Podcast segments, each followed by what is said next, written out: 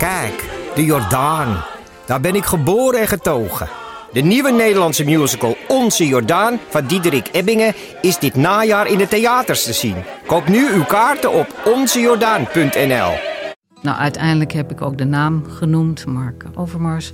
En toen hebben we lang over gesproken. En toen zei ik, heb je dat nou zelf ook wel eens meegemaakt? Ja, ja, ook zelf meegemaakt. Heb jij ook wel eens van die dickpics ontvangen? Ook. Ja, dat vond ik toch wel heel heftig. Ben je benieuwd naar deze verhalen en wil je niets missen? Via podimo.nl slash gonzo luister je 30 dagen gratis naar Gonzo op Podimo. podimo.nl slash gonzo Hallo, vanaf de redactie van de Groene Amsterdammer is dit uw wekelijkse podcast. Ik ben Kees van der Bos.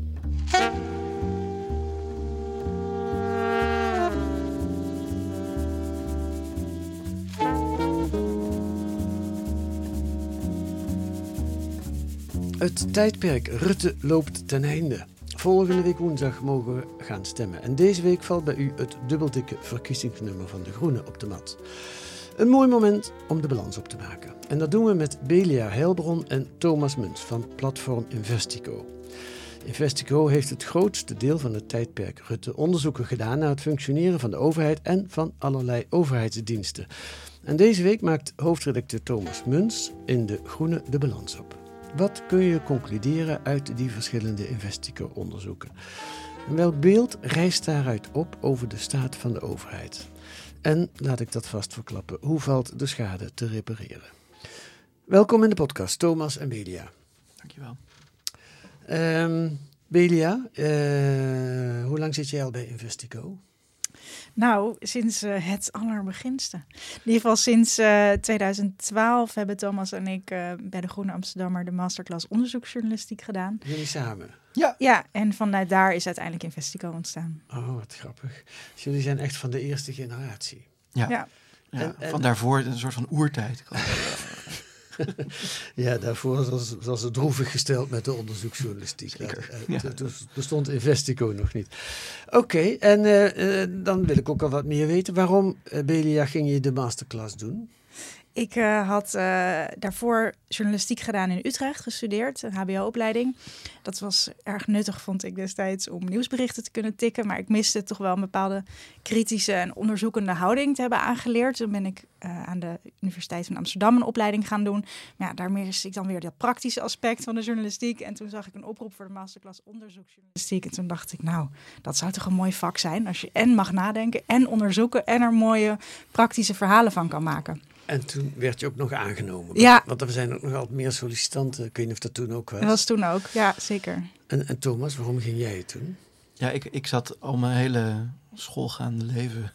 Nee, ik zat al mijn de, hele universitaire tijd. Heb ik, ik heb filosofie gestudeerd en daarna de, de theoretische kant van politicologie. Dus ik zat heel erg aan de theoretische kant. Ja. Ik was uh, gediplomeerd politiek filosoof. En dat kreeg op een gegeven moment heel erg het, het voelde me heel benauwd op een bepaalde manier aan, aan, het, met het academische werk. Omdat het. Um, het gekke van theoretisch onderzoek is dat het ook iets vrijblijvends heeft. Hè? Als je kan laten zien dat twee concepten op elkaar passen, uh, dan heb je beet. Uh, als, als je kan laten zien dat. Uh, dat er een soort van historische, een historische parallel is tussen de ene filosoof en de ander, dan heb je, dan heb je reden om een paper te schrijven. Dat zeg ik even heel oneerbiedig. En dan heb je nog helemaal niks bewezen in de werkelijkheid. Je hebt nog helemaal niks, niks bewezen in de wereld buiten de academie. Um, en ik had heel erg de behoefte om dat wel te gaan doen. En toen zag ik ook deze oproep. En um, toen dacht ik, oh ja, maar dit is ideaal. Precies vanwege dezelfde redenen. Ja. Een beetje nadenken, maar je gaat ook nog wel um, over iets praktisch schrijven. Maar wat grappig, eerst heb je in je studie dus wel heel erg die theoretische ja. richting gekozen. Ja. Maar toen had je er spijt van? Of? Nee, ik had er niet echt spijt van. Maar het, het, het, het, het ik liep een beetje tegen, tegen de beperkingen daar, daarvan aan eigenlijk. En ik heb altijd, ik ben afgestudeerd in der tijd, ging, um, um, was, um, dat was onder Rutte 1 studeerde ik af. En dat was de grote zegentocht van het populisme in Nederland, want die zaten ook opeens in die gedoogconstructie. Ja. Hè, in die gedoogconstructie zaten ze aan de knoppen. ja, Rutte 1 En- was met en het met dus- ja, en met we- Wilders als gedoogpartner. Nou ja, Ja. dat, weet- dat heeft er nogal ver- verwoestingen aangericht. Ja, en, en, ehm, maar in de, in de, binnen de politieke theorie waar ik toen zat, was er heel erg de vraag van wat is populisme nou? En daar, daar- daar ben ik op afgestudeerd, ook op alle zeg maar, conceptuele verwarringen die, daar, die daarin optreden. En ehm dat vond ik wel heel leuk om over iets te schrijven wat mensen ook zich afvroegen. En niet Ja. alleen drie collega's. Dus daar, daar kreeg ik een beetje de smaak te pakken mee. Ja. ja, want wat is populisme? Dat is Ja, tot op de nou ja, dag van een vandaag. is andere podcast. Ja, Ja, Ja. daar gaan we dan nog een keer een podcast eh, over doen, stel ik voor. Oké, ehm, eh, dus jullie zijn ongeveer eh, nou ja, iets, iets jonger dan het Rutte-tijdperk, tenminste wat betreft je carrière. Ehm, maar ehm, nou, nu moeten we uitkijken, vind ik in deze podcast, dat we als journalisten blijven praten. En, Ja. eh, en niet dat we meningen gaan Mhm. verkondigen. Die hebben, hebben jullie, heb ik, vast ook. Maar de bedoeling is dat we gaan kijken vanuit jullie onderzoeken die je als Investico gedaan hebt, wat je kunt zeggen over dat tijdperk Rutte. Dat, dat, hoe, hoe, hoe hebben jullie genoeg onderzoeken gedaan als Investico? Hoe, hoe, waarom kun je er iets over zeggen? Belia, we kijken naar jou. Ja, wat was de vraag? Nou, eh, je, je, je, je claimt dus in De Groene dat je iets kunt zeggen over het tijdperk Rutte aan de hand van de onderzoeken die Investico gedaan heeft. Maar heeft Investico zoveel onderzoeken gedaan die daarover gaan? Ja, uiteindelijk natuurlijk wel. Ik denk dat het grootste deel van de onderzoeken die we hebben gedaan in ieder geval gaat over de tijdperk Rutte. Wij hebben ook wel bij Investico de neiging om veel onderzoeken te doen die ook wel een heel deel beleidsachtige elementen hebben. Dus we kijken toch ook wel vaak naar de politieke realiteit die ook onder bepaalde onderwerpen zit. En na een tijdje ga je daar op een gegeven moment wel patronen in herkennen of overeenkomsten inzien. Maar is dat een, dat is wel een mooie, want Investico, hoe, jullie, we zijn er begonnen, jullie twee, hoeveel mensen werken er momenteel? Ongeveer rond de 17. rond de 17. Is dat een, een kenmerk van Investico, dat je kijkt naar wat het beleid in de praktijk betekent? Nou ja, we, kijken, we, we, we noemen dat zelf dat we het bestuur ter verantwoording roepen. Kijk, en beleid, voormalig eh, burgemeester van eh, Amsterdam, Eberhard van der Leyen, zei altijd: beleid is een anagram van debiel. In de zin van, wat is beleid? Hè? Je kan je, je, kan je, je, je, je teen eh, niet stoten aan beleid. Beleid is nergens, het is gewoon papier. In gelul kan Maar- je niet wonen. Nou ja, dat gevoel. Maar, maar, ehm, maar bestuur en de keuzes die, die mensen ergens ver weg maken... en waar dat bijvoorbeeld vervolgens landt bij, eh, bij burgers in Nederland... daar kan je natuurlijk het wel onderzoek naar doen. En dat Ja. doet, doet Investico in hoge mate. En we zeggen ook altijd dat we op zoek zijn naar de structurele misstand. Dus niet alleen naar één iemand met een, met een slechte of, of eh, ehm, eh, verkeerde intentie... die ehm, een ramp veroorzaakt. Maar wat, wat gebeurt er nou in hoe we ons land ingericht hebben... dat zo'n ramp zich kan voltrekken, dat er niet gewaarschuwd kan worden... dat er wel gewaarschuwd wordt, dat het genegeerd wordt. En kijk, kan je genoeg zeggen over tijdperk Rutte. Tijdperk Rutte is natuurlijk ook... moet je niet aan één man ophangen, eigenlijk stiekem. Het is natuurlijk ook een... een, een we trekken die grens ergens. Mhm. Maar ik denk wel altijd dat mensen die... als we naar het de politieke geschiedenis van Nederland terugkijken... kijk je terug naar premiersperiodes. Dat doen toch wel heel Ja. veel mensen. Ja. En we dachten van, nou ja, je kan denk ik wel... je kan een lijn trekken. Ook omdat, kijk, Billy en ik begonnen tien jaar geleden. Je bent als onderzoeksjournalist terugkijkend en reconstruerend. En wij hebben toen, ons eerste onderzoek was naar de, naar de energievoorzieningen in Dat Nederland. is net af te vragen. Waar ging Ja. die ma masterclass is altijd één heel groot onderzoek. ja. En dat was toen de energievoorziening. De vraag, waarom is Nederland nog steeds zo fossiel? Ja, dus waarom lukt het maar niet om duurzame energie van de grond te krijgen? Oké, en wat kwam eruit? Weet je nog? Nou, dat kwam eigenlijk een omgekeerde antwoord uit. Namelijk, Nederland heeft zich altijd heel erg ingezet voor de fossiele sector. Dus al onze krachten en toch maar even het woord beleidskeuzes waren altijd gemaakt op goedkope energie voor de eh, grote industrie. Dus dat Ja. betekende goedkope gas, want daar hadden we er heel veel van. En goedkope stroom. Dus er werden flink wat kolencentrales gebouwd. Omdat we toen al kozen voor de economie. Ja. De sterke... Nou ja, de Nederlands- bestaande economie. Precies, de Ja. Nederlandse economie is ook heel sterk verweven met de fossiele sector. Veel Ja. sterker dan andere Europese landen. Dus dat maakt het ook wel voor Nederland een stuk moeilijker. Maar dan kijk je terug. Dat was Ja. de grap eigenlijk. Hè? Wij keken terug eh, voor een heel groot gedeelte naar ehm, keuzes die Jorritsma had gemaakt. eh, onder paars. Dus je, je, je, je, en je ziet dat daar. ehm, en vervolgens de keuzes die, die gemaakt werden onder Balkenende. Dus, en daar zie je wel, als je, als je terugkijkt, ehm, ehm, zie je dat ook ambtenaren ehm, onder een bepaald kabinet en onder een bepaalde ideologische vlag zich dat toch een beetje eigen maken. En toch ook het idee hebben van, nou ja, dan moeten we, eh, dit kabinet wil eh, meer privatiseren. Nou, dan moeten we zoveel mogelijk gaan privatiseren. En daarna, eh, dit kabinet wil dat we spannende dingen gaan doen met staatsbedrijven. Nou, dan gaan we maar spannende dingen doen met GasUnie. En dat, dat waren allemaal rampen. Ja, Maar en spoorwegen zijn toen... eh, ja, spoorwegen is ook onder... onder, Ja, onder ja. ja. Oké, we eh, komen we verder. Dus de vraag is nu, wat, wat is dan, wat gebeurt er onder de Zeker, zeker, zeker, zeker. Daar komen we ook aan toe. Maar ik ben nog, ik ben nog bij de inleidende beschietingen. Mhm. Eh, ehm, kijk, je zegt, Thomas, van wij, wij zoeken een- naar structuren. Eh, Dus Mhm. bijvoorbeeld eh, een medische misser ga je niet, eh, dat kan heel erg zijn, maar die ga je niet helemaal uitpluizen. Behalve als die iets zegt over het bestuur van het ziekenhuis of over de inspectie van de noem maar op. Dan is het de reden, hè, de, eh, ik herinner me dat uit mijn Argos-tijd, dat is ook altijd de vraag Ja. die wij er ook bij stelden. Zegt het, staat het voor meer? Ja. Eh, Want je hebt ook programma's die louter op medische missers gaan en die hebben ook heel veel aanhang, maar dat is Ja. toch een andere vorm van onderzoeksjournalistiek. Ja.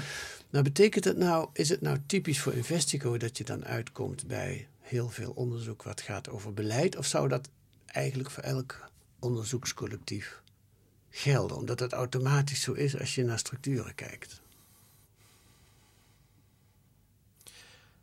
Toen viel er een lange stil. Ja, nou ja, omdat ik ook omdat ehm, we komen veel, we komen vaak ook op de afwezigheid van, van beleidskeuzes uit. Eh, precies wat, wat Belia net vertelde. Van, van, van, ehm, je vraagt waarom is er zo weinig gedaan aan groen? En dan blijkt eigenlijk dat je vraag had moeten zijn waarom is er zoveel gedaan aan fossiel? Ja. Dus ik denk dat dat. dat ehm, ehm, ja, ik denk dat je altijd uitkomt op de keuzes die mensen met doorzettingsmacht maken. Hoeft niet altijd een overheid te zijn, dat kunnen ook Mhm. bedrijven zijn. Ik denk dat we dat ook vaker nog hebben laten zien. Ehm, je ziet ook dat overheden soms helemaal verliefd raken op bedrijven. We hadden onlangs de Uber-files, een paar jaar terug. Hoe, hoe Rutte en Nelly Kroes het taxibedrijf Uber naar, naar Nederland en Europa hebben gehaald. Ja, en daar zie je, daar zie je eigenlijk een totale overgave van het staatsapparaat aan de wensen van een heel cool, spannend Amerikaans bedrijf. Dus dat je moet ook in de beantwoording van die vraag denk ik, ja, je komt altijd uit op bestuurders die je verantwoordelijk wil houden. Ehm, maar die doen ook soms dingen niet. En niet alleen maar dingen wel. Ja. Ehm, en die, ehm, die doen ook wel eens dingen zonder dat ze er goed bij nadenken. Of omdat ze dat eh, gewoon heel erg spannend vinden en heel leuk en interessant vinden. En ehm, denken dat eh, de rechtvaardiging achteraf nog wel komt. Ehm, dus je moet ook niet denken dat als je zegt van nou ja, je komt uit bij beleid en bestuur, dat dat dan dat je ook uitkomt bij hele rationele beslissingen. Of bij hele eh, goed uitgewerkte plannen. Je komt ook bij de tijdgeest, onder andere. Die, die ja. bepaalde wind. Die... Nou, laten we, laten we naar de, de conclusies gaan. Ehm, wat, welk beeld rijst er op uit eh, ik begin bij Belia. Tien jaar eh, eh, Rutte. Probeer het eens aan de hand van jullie onderzoeken te karakteriseren. Nou, ik denk dat voor mij een van de belangrijkste dingen die toch wel heel veel van onze, niet van het onderzoek die ik heb gedaan, uitkomen. En dat wist Thomas mooi samen te vatten aan de hand van een beroemde econoom, die ik natuurlijk niet kende, want je bent gewoon onderzoek aan het doen. Dat veel van de, van de dingen die misgaan ook te maken hebben met dat ze eigenlijk geen oplossing bieden voor het probleem. Dus waar wij bijvoorbeeld, eh, ik heb Ja, een aantal, ja, ik heb een aantal onderzoeken gedaan die gingen over bijvoorbeeld de fraudejacht van overheidsinstanties. De Belastingdienst is natuurlijk van, eh, een bekend voorbeeld daarvan. En ik heb zelf dan gekeken naar eh, hoe gemeenten bijvoorbeeld controleren of je wel recht hebt op bijstand. Maar ook hoe Duo controleert of je wel recht hebt op een uitwonende beurs. En wat daarin toch wel een overkoepelend thema is, wat je onlangs ook eh oud-ambtenaren hoorde zeggen tijdens de eh, enquêtecommissie naar fraude, was: wij kregen eigenlijk een taak erbij die wij helemaal niet deden. Bijvoorbeeld de Belastingdienst was al 200 jaar een innende organisatie, vertelde een, eh, een eh, hoge ambtenaar. En die zei, ja, opeens moesten we geld gaan uitkeren. Ja, dat is echt iets heel erg anders. De toeslagen werden door de Tweede Kamer, door de politiek op het bordje van de Belastingdienst gelegd. Klopt, Ja. opeens kregen ze een dienst toeslagen erbij. Die werden Ja. dus ook gevuld voor de helft van ambtenaren van Binnenlandse Zaken. Want die wisten wel hoe je met dat soort dingen moest omgaan. En de andere helft eigenlijk gewoon helemaal niet.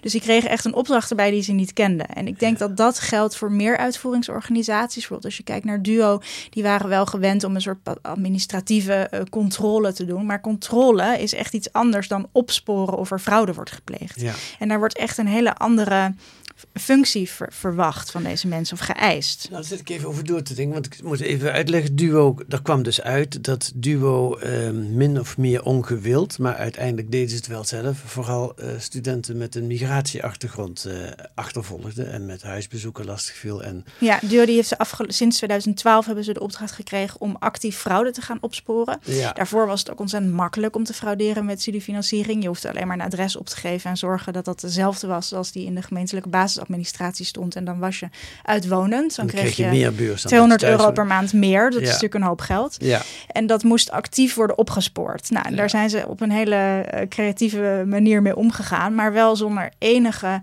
wetenschappelijke onderbouwing. Zonder een steekproef te doen. In tien jaar tijd hebben ze geen enkele evaluatie gedaan over de vraag... pakken we eigenlijk pakken we wel fraudeurs? Of pakken we misschien een hele andere groep? Hm. Eh, de toeslagenaffaire was voor Duo geen reden om onderzoek te doen hun eigen handelen. Ja. Dan vind ik die toeslagenaffaire een heel duidelijk voorbeeld. Hè? Want je geeft de Belastingdienst die belasting moet in, geef je de opdracht om geld uit te delen. Daar zijn ze helemaal niet voor. Dus dat dat, dat misgaat, nou, daar kan ik me iets bij voorstellen. Maar is dat bij de duo ook? Want als je een dienst die beurzen uitdeelt, is het niet logisch om ook tegen die dienst te zeggen: kijk, let wel op dat je het goed doet. Ja, maar dat is dus inderdaad letten op dat je het goed doet. Maar ga, we gaan fraudeurs opsporen en vinden. Dat vereist bepaalde opsporingstechnieken. En daar hebben we ook opsporingsorganisaties voor. Die zijn ook gebonden aan allerlei regels, eh, toezichthouders, eh, opleidingen. In het vak van de opsporing binnen het bestuursrecht, zoals we dat noemen. Zoals eigenlijk gaat over alle vormen van overheidsopsporen.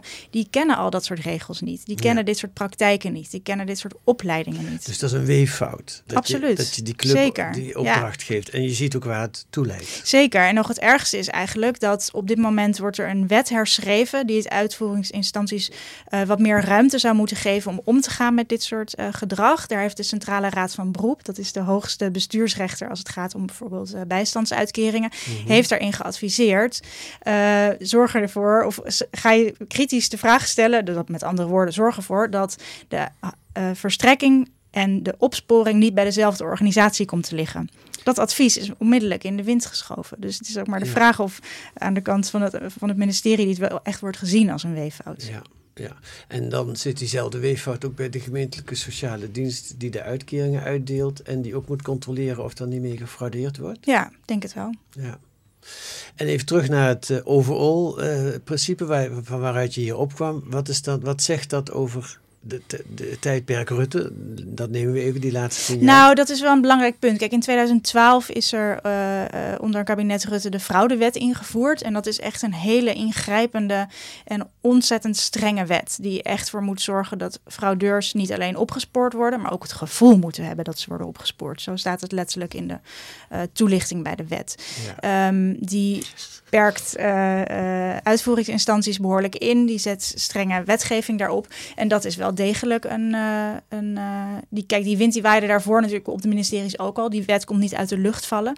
Maar de stringentheid waarmee dit is opgepakt, heeft zich wel degelijk onder de laatste jaren voort. onder de laatste jaren Rutte is dat voortgekomen. Ja. En dan dat gecombineerd met die weeffout dat je de, de verkeerde organisaties ermee op. Ja, zeker. Er wordt gewoon echt, er is absoluut niet goed gekeken naar wie rusten we daarvoor uit. Ja. En in het geval van Duo was het ook gewoon een hele kleine afdeling. Duo is een enorme organisatie, maar deze opsporingsorganisatie was gewoon heel klein. En zij bespraken bijvoorbeeld ook geen fouten. Zo zegt een van die mensen die daar werkte, nee, de enige fout waar wij het over hebben zijn typfouten. Ja, ja. En het is, de, de resultaten van jullie onderzoek waren vrij spectaculair, want het is meteen afgeschaft, die vorm van Het is meteen stopgezet. Ja. Eh, de autoriteit persoonsgegevens is eh, op, op locatie een onderzoek gaan doen. Eh, er is nu, uit mijn hoofd zeg ik, PwC doet een extern onderzoek naar hoe zij het doen. Zij doen zelf een onderzoek. En eh, dat wachten we uit wat er wat er na tien jaar gaan ze gaan evalueren. Ja. Ja. ja, ja, Een verwarring van rollen, noem ik het even. Of hoe Ja. heet het in het artikel weer? Goal. eh, Ja, eh, een, een, een, een term die ehm, onderzoekers van organisatiecultuur, eh, organisatiecultuuronderzoekers ehm, gebruiken goal displacement, Oh ja. doelverlegging. Ja. Ja. ja, Hoewel het in het Engels wat mooi dat dis, dat displacement heeft ook dat je het, dat je het verkeerd legt. Ja. Ja. Oké, en nog een ander kenmerk, Thomas, van die tijd. Nou, ik denk dat, dat ehm, iets wat we steeds vaker tegenkwamen. Ehm, en wat, eh, wat volgens mij, kijk, wat betreft die, die, die, die fraudejacht, dat is nu, daar, daar, daar is de slinger aan het terug. eh, hè? We hebben die verhoren gehad. En ehm, onderzoeken van Belia en, en, en eh toeslagen en al dingen hebben er enorm aan bijgedragen dat op allerlei overheidslagen hier nu de wind even de andere kant op waait. Ja, want binnen ambtenaren is misschien ook goed om te zeggen, is men ook geschrokken. Het was niet zo dat men, dat men de bedoeling had om zo mis te Nou, maken. ja. Ja. Ik vind het lastig. Nee, maar ik vind het lastig omdat ik, we kennen die bedoelingen niet. Nee. Ehm, ehm, en ehm, het is wel zo dat die organisaties targets voor zichzelf hebben gesteld en dat ze die targets gingen halen. Ehm, en het is wel zo dat hier plaats, praat is geweest van vormen van eh, racisme en discriminatie, met name bij de toeslagenaffaire kan je, is dat inmiddels ook wel geconcludeerd. Ja. Ehm, En bij Duo ook. en bij Duo, als, nou ja, als 97% Maar ja, er is in ieder geval van- sprake van Ja. ontzettend onprofessioneel gedrag. Ja. Want ik denk dat geen enkele opsporingsorganisatie met zoiets zou wegkomen. Ja. Ja. Ja. Ja, dat, en dat is. Maar we blijven bij dat Sorry. ene ding hangen. Dus, Wat- was nog andere ding, dus, dus Ja. doelverlegging is één ding. En een ander ding is wat ik in het stuk ehm, maar even de wil tot niet weten heb genoemd. Dat wat wij een, een, een terugkerend thema van wa- wat wij zien is dat overheden op een gegeven moment stoppen met het verzamelen van informatie waarmee ze ehm, goed gecontroleerd zouden kunnen worden.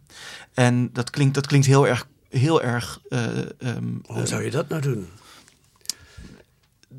Nou, wacht heel even. Ik wil Ja, even een, gelijk een kanttekening bij zeggen. Dat klinkt heel erg eh samenzweerderig. Dat is niet wat ik bedoel. Nee. Wat ik bedoel, want dit zijn processen die vaak ehm, door niemand zo bedoeld of bedacht zijn. Maar die onder hoge druk, weinig middelen eh, ontstaan. We hebben ooit een, een ehm, onderzoek gemaakt eh, met, als Investico over ehm, dat agenten in de onderste laag van de politie, die moeten misdaden registreren, maar die moeten ook laten zien dat de misdaad daalt. Ehm, en bovendien is er ook weinig mankracht. Dus je moet het liefst, als een misdaad niet al te ernstig is, dan hoeft die ook niet gerechercheerd te worden.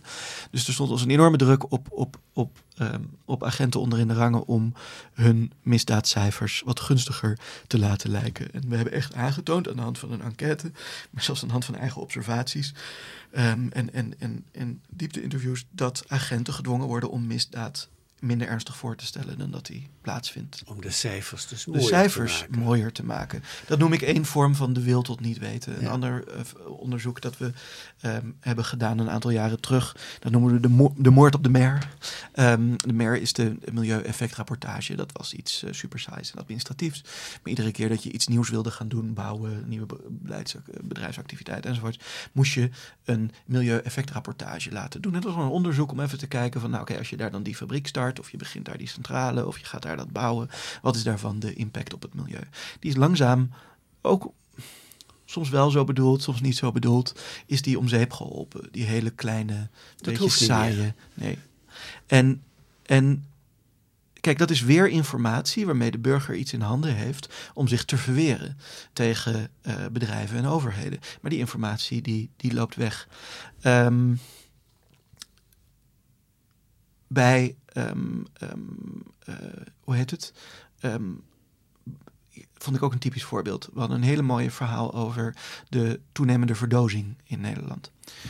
Hoe meer distributiecentra er allemaal bij komen. Ja, verdozing. en De verdozing, hè, dat zijn die enorme. Als je in, met name in het zuiden van Nederland eh, rondrijdt, dan zie je daar overal, maar ook tussen nu inmiddels tussen Schiphol en Leiden, zie je overal hele grote vierkante distributiecentra staan. En dan worden al die pakjes eh, ingepakt. eh, vandaag besteld, En je moet je- morgen thuis. Je moet je voorstellen, het is heel actief beleid geweest om Nederland distributieland, om, de, hè, om daar die, die, die, ehm, die dozen overal neer te gaan zetten. En eh, gemeentes willen ook vaak, het is een fijne manier om grond voor wat meer geld te kunnen verkopen. En ehm, iedereen was daarvoor. Maar wat er dan nagelaten wordt, is om in de vergunningsverlening ehm, een duidelijke definitie vast te leggen van wat een distributiecentrum is. dat betekent dus dat als jij je als burger wil verweren, er komt een aankondiging, dit en dit bedrijf gaat midden in jouw woonwijk. Dit is niet een fictief voorbeeld. Dit en dit bedrijf gaat midden in jouw woonwijk een ehm, distributiecentrum neerzetten. Dat er in de vergunningen niet zoiets is als een distributiecentrum. Die, daar kan je, dat hoeft niet te voldoen aan iets. Er is distributieactiviteit, er is een vergunning voor opslag, er is een vergunning voor bewegingen van eh, vrachtwagens. Maar dat is nooit gecombineerd tot die hele grote dingen die we wel als actief beleid overal neerzetten. En dat betekent weer dat als je als burger daartegen wil. Het is eigenlijk een heel saai bureaucratisch verhaal, hè, wat ik aan het vertellen ben. Maar dat betekent weer dat jij als burger, als je daarover tegen wil verdedigen, dat de informatie er gewoon niet is. Nee. Dat er gewoon niet zoiets is. Er werd op een ook de slogan in dat onderzoek: There's no such thing as a distributiecentrum. En ehm, dat, is een, dat is een lijn. En in het, in het, in het terugkijkende stuk ehm, verbind ik dat mm, aan, polemisch misschien, aan ehm, de Rutte-doctrine. Aan het idee dat het ook de taak van de ambtenarij is, hè, want dat is typisch wat, aan de, wat dan de Rutte-doctrine is gaan heten. Dat het ook de taak van de ambtenarij is om te zorgen dat politiek ongewelgevallige informatie niet naar buiten komt. Maar je zou, wat je ziet, is dat op een aantal fronten in Nederland politiek, potentieel politiek onwelgevallige informatie überhaupt niet verzameld wordt. Ja. En dat is ehm, ehm, iets dat volgens mij nog steeds gaande is. En het is ook wel belangrijk wat je zegt. We spreken hier niet over een complot. Nee, Dat nee, is echt niet, niet. het- het- Nee, echt daarvoor niet. bedacht, zou ik maar zeggen, eh, zoals complotten. Ja. Maar dit is een, ja, hoe zeg je dat dan? Een soort tijdgeest, een soort, een soort net zo goed als die fraudejacht, een, een soort eh, golf was die door de maatschappij ging. Er moet flinke fraude gejaagd worden. En dan ook nog aangevoerd door een minister, die daar, minister Kamp, die daar eh, flink eh, Ja. werk Je van had er ook hele sterke gevoelens over. Ja, ja, die wist het ook beter dan de wetenschappers.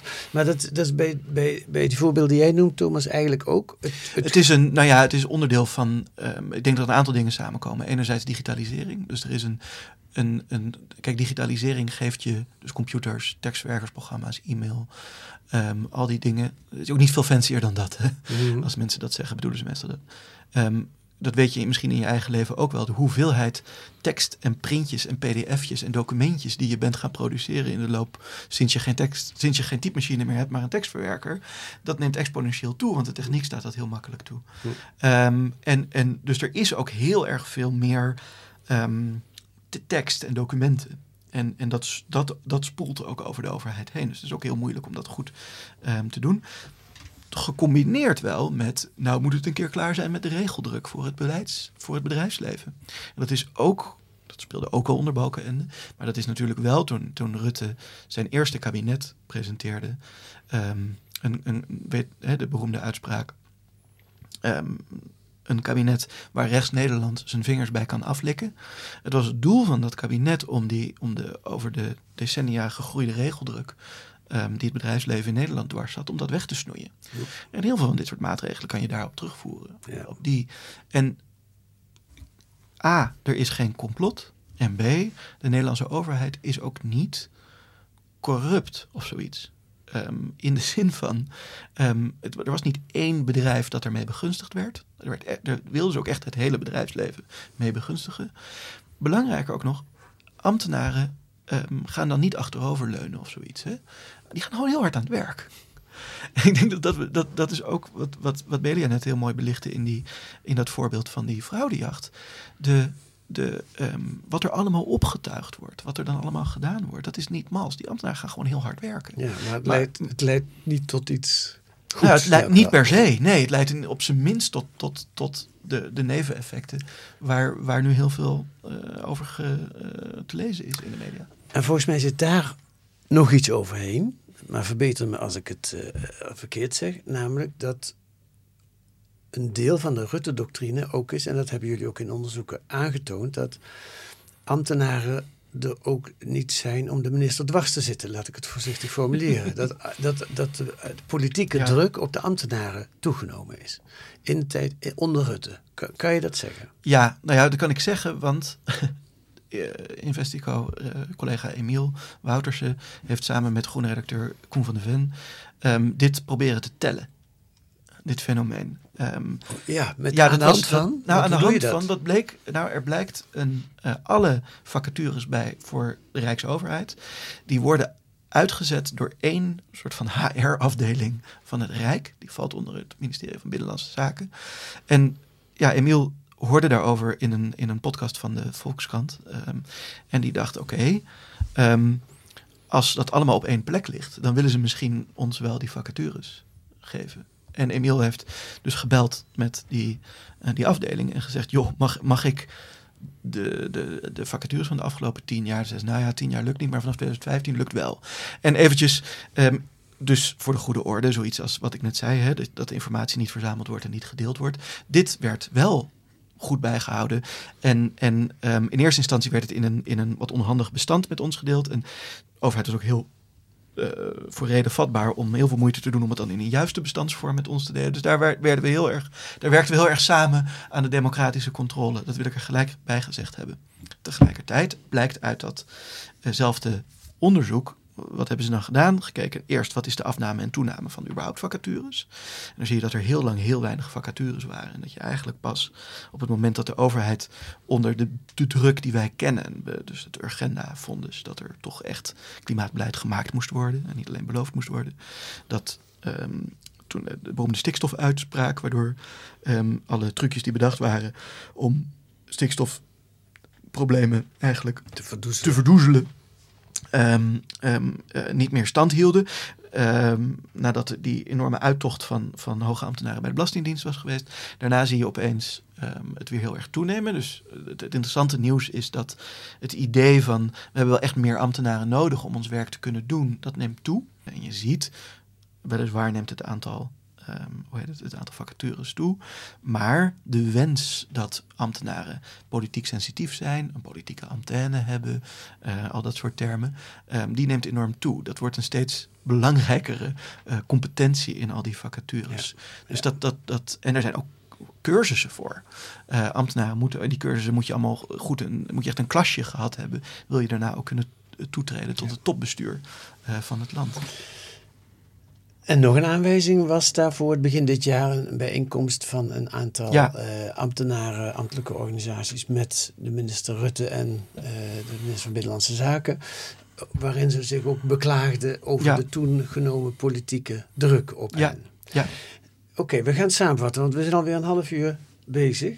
Ik, ik, ik, ik constateer drie uh, fenomenen. De, de politieke druk op de ambtenarij neemt toe. Ambtenaren kunnen daar dan minder tegenspel bieden. Tenminste, daar is het. Of doen dat? Ja. Doen dat minder. Het wordt niet gestimuleerd, laat ik het zo zeggen. De uh, organisaties worden opgezadeld met taken uh, die ze eigenlijk niet van in essentie hebben. De toeslagenaffaire, maar wat we nog niet genoemd hebben, de banken die moeten de witwasfraude uh, ja. opsporen. Dat is toch ook een beetje de slager die zijn eigen vlees moeten keuren. Uh, twee, en dan ben ik de derde kwijt. Wat was de wil tot niet weten. Oh ja, en de wil tot niet weten. God, hoe kon ik die nou vergeten? Die is toch wel heel ja, mooi. mooi slogan. Ja. Um, uh, afrondend, en aan jullie allebei. Hè? Hoe, hoe de, die, die tendensen zijn, komen naar voren uit die onderzoeken. Uh, je, je vat het samen, Thomas, in jouw stuk met de, de zin: Het is daarom niet ondenkbaar dat Rutte herinnerd zal worden als de beste politicus uit de geschiedenis van de vaderlandse eerste ministers, maar tevens als de slechtste bestuurder. Eh, namelijk, het ambtenarenapparaat is en de instituties zijn verzwakt. Mag ik dat zo zeggen? Denk het wel. En hoe ernstig is dat? Nou, dat is behoorlijk ernstig. Uh, het is in ieder geval iets wat lastig weer op te bouwen is en wat je niet 1, 2, 3 weer uh, uh, hebt veranderd. En het toont ook wel dat bepaalde, we hadden het net al even over zo'n weeffout bijvoorbeeld bij zo'n fraudeopsporing. Dat dat mag maar erg de vraag is of dat dan gerepareerd gaat worden en wie dat dan moet gaan doen. Ja. Want zitten daar nog mensen met voldoende kennis en ervaring of zijn ze elke drie jaar weer op een andere functie? En is het ook echt veel erger in die tien jaar, nou dertien jaar Rutte, uh, echt veel erger geworden dan het daarvoor onder Balkenende al was of daarvoor onder Kok al was? Ja, dat, daar, daarom, kijk natuurlijk in dat, in dat, in dat overzichtsessay doe ik het ook een beetje speels. In de zin van, ja, god, je, je, ieder, iedere premier wordt herinnerd als een soort van epoch. En dat is natuurlijk ook iets wat we zelf bouwen ja. als, als, als onderzoekers. Dat is ook, iets, dat is ook een, een bril die we dan opzetten, of het werkelijk zo is. Um, ik, ik, ik vind dat heel lastig om te zeggen. Kijk, bij, bij Paars en, en, en onder Balken, en dat zijn eigenlijk de hoogtijdagen van de privatisering. Uh, priva ja, de privatisering. En, en daar, daar had, dus dat was uitbesteding van verantwoordelijkheid. Um, en wat daar altijd misging, is dat ze dan dingen overdroegen aan bedrijven of aan geprivatiseerde organisaties zoals de NS. gewoon een staatsbedrijf is. En toen was het idee, bedrijven kunnen dat allemaal veel beter. Kunnen dat veel efficiënter beter. dan die logge overheid. Ja, en ehm, misschien is dat deels waar geweest. Misschien zijn er ook wel efficiëntieslagen. Je, dat zijn ook allemaal. Hè, dat, je, je hebt het tegenvoorbeeld niet echt. Dus je kan zeggen van, nou, misschien zijn er wel doelen bereikt. Een goede voorbeeld altijd in de, in de eh, zorg is dat we nu allemaal kreunen onder, onder een hele hoge zorgpolis. Mhm. Eh, bij de verzekeraars en dat eh, ziekenhuizen pissig zijn over dat ze te weinig behandelingen enzovoort. Maar het was er om de enorme wachtlijsten op te lossen. En die zijn grotendeels opgelost. Ja, behalve de geestelijke gezondheidszorg. Ja, dat is ook een heel eh, bijzondere tak van de Ja. gezondheidszorg. Ja. Maar hè, dus vaak is natuurlijk een, een, een probleem, dat zien we ook in de reconstructies die we maken met Investico, dat de meeste problemen begonnen ooit als oplossing. Ja. Ehm, Ja. En, dat, en dat dus daarom ook hè, geen complot en, en, Ja. en, en, en ehm, De toeslagenaffaire begon als oplossing van de Bulgare fraude, om het maar even... Nou ja, en, en, en, en eh, de toeslagen, eh, überhaupt het uitkeren van toeslagen, eh, eh, begon omdat we mensen de kans wilden geven om, om niet een soort van gedwongen eh, eh, winkelnering te doen bij, bij alle plekken waar je je kind naartoe kan brengen. Maar dat, er, dat je ook kon, bij wijze van spreken kon kiezen als ouder van ik vind dit een goede eh, plek en ik vind dat een minder goede plek. Het was ook, daar zat een idee achter dat je, dat je ja, durf ik het te zeggen, dat je empowered was als, als ouder om je kind wel daar en hè, zoals een consument empowered zou moeten zijn. Dus het waren op zich geen, geen, geen gekke ideeën. Mhm. Misschien een beetje begripsverwarringen. Was het erger onder Rutte? Nou, ik, ik, ik, ik laat ik zeggen dat ik dat als je die optelsom zoals jij die ook net maakte, dan natuurlijk heb je wel de vrees dat een dat instituties op een gegeven moment niet meer goed in staat zijn om met elkaar onder woorden te brengen wat hun problemen zijn. Ehm, en dat is denk ik het ergste wat er kan gebeuren als die rolveranderingen heel erg invreten. Dat je ehm, ehm, dat een belastingdienst het, het gevoel heeft dat ze bedrijven moet accommoderen in plaats van controleren. Dat eh, een uitkeringsorganisatie het idee heeft dat ze moet opsporen. Ehm, het is heel moeilijk om terug te komen van, van zo'n verwarring. Want nogmaals, mensen werken heel hard en mensen scheppen ook eer in hun beroep en zijn er dan heel lang voor beloond. Ehm, het, als ik een gekke parallel mag trekken even met wat we ook allemaal op tv zien, is dat hè, eh, boeren komen steeds in het nieuws nu met dat ze milieuvervuilende activiteiten hebben, dat ze daar jarenlang in geholpen zijn. Investico heeft er ook heel veel verhalen over gemaakt. Maar we moeten niet vergeten dat boeren echt decennia lang dit van ze gevraagd is Mhm. om dit te doen. Om zo groot mogelijk te worden. Om de ruimte te nemen. Om, om het, het land te beheren, ook als het land misschien even niet van hen was. Ehm, om, om er, en daar zijn ze letterlijk voor beloond. Ehm, ehm, met, met, Gaat dus het is heel moeilijk om mensen die je eerst heel lang beloont voor één soort gedrag, daarna ook hun, de fouten die daaruit voortkomen te laten oplossen. Ja. En in die zin is het misschien wel erg Ja, en erger. ja, nee, maar je vertelt heel mooi en heel genuanceerd. Maar het is toch een soort systeemrot waar, Ja. waar aan gewerkt zal moeten worden. Ja. En het lijkt er wel op, mensen bij fraude zie je dat, dat er een soort slingerbeweging naar de andere kant uit is. Hè? Dat, maar, Nou ja, kijk, deels natuurlijk wel. En bijvoorbeeld als je kijkt naar de opsporing van de bijstand, zie je echt wel dat eh, ook er een aantal gemeenten zijn die dat gewoon hebben besloten helemaal niet meer te doen. Of dat ze daar op een veel andere manier mee om proberen te gaan. Maar bijvoorbeeld die onderliggende fraudewet, waarvan elke expert zegt het is echt een gedrocht, die ligt er nog steeds. ja, ja. En over dat soort dingen die echt nu wel heel continu blijven liggen, maak ik me wel echt zorgen. Ja. En eigenlijk is de vraag, ook als het straks niet meer sexy is om ehm, deze dingen eens anders aan te pakken. En het gaat over de saaie dingen, zoals vergunningen, milieueffectrapportages, een wet repareren. Ehm, en dan bij een wet repareren ook even luisteren naar de Centrale Raad voor Beroep, want die weten er toch echt wel ook veel van. Ehm, dat, zijn de, dat zijn de minder spectaculaire dingen om te doen. Mhm. Gaan ze dat ook doen? Dat, dat wordt de vraag. Ja, ja. Goed, beste luisteraar. U weet nu eh, helemaal waar u op moet stemmen eh, volgende week woensdag. Dat is, eh, ik hoorde net Thomas in de richting van de BBB praten. Want Ja. de boeren die hebben het, het antwoord van ze gevraagd. Nee, is flauwekul. Ehm Belia en Thomas, dank jullie wel voor deze podcast. Tot je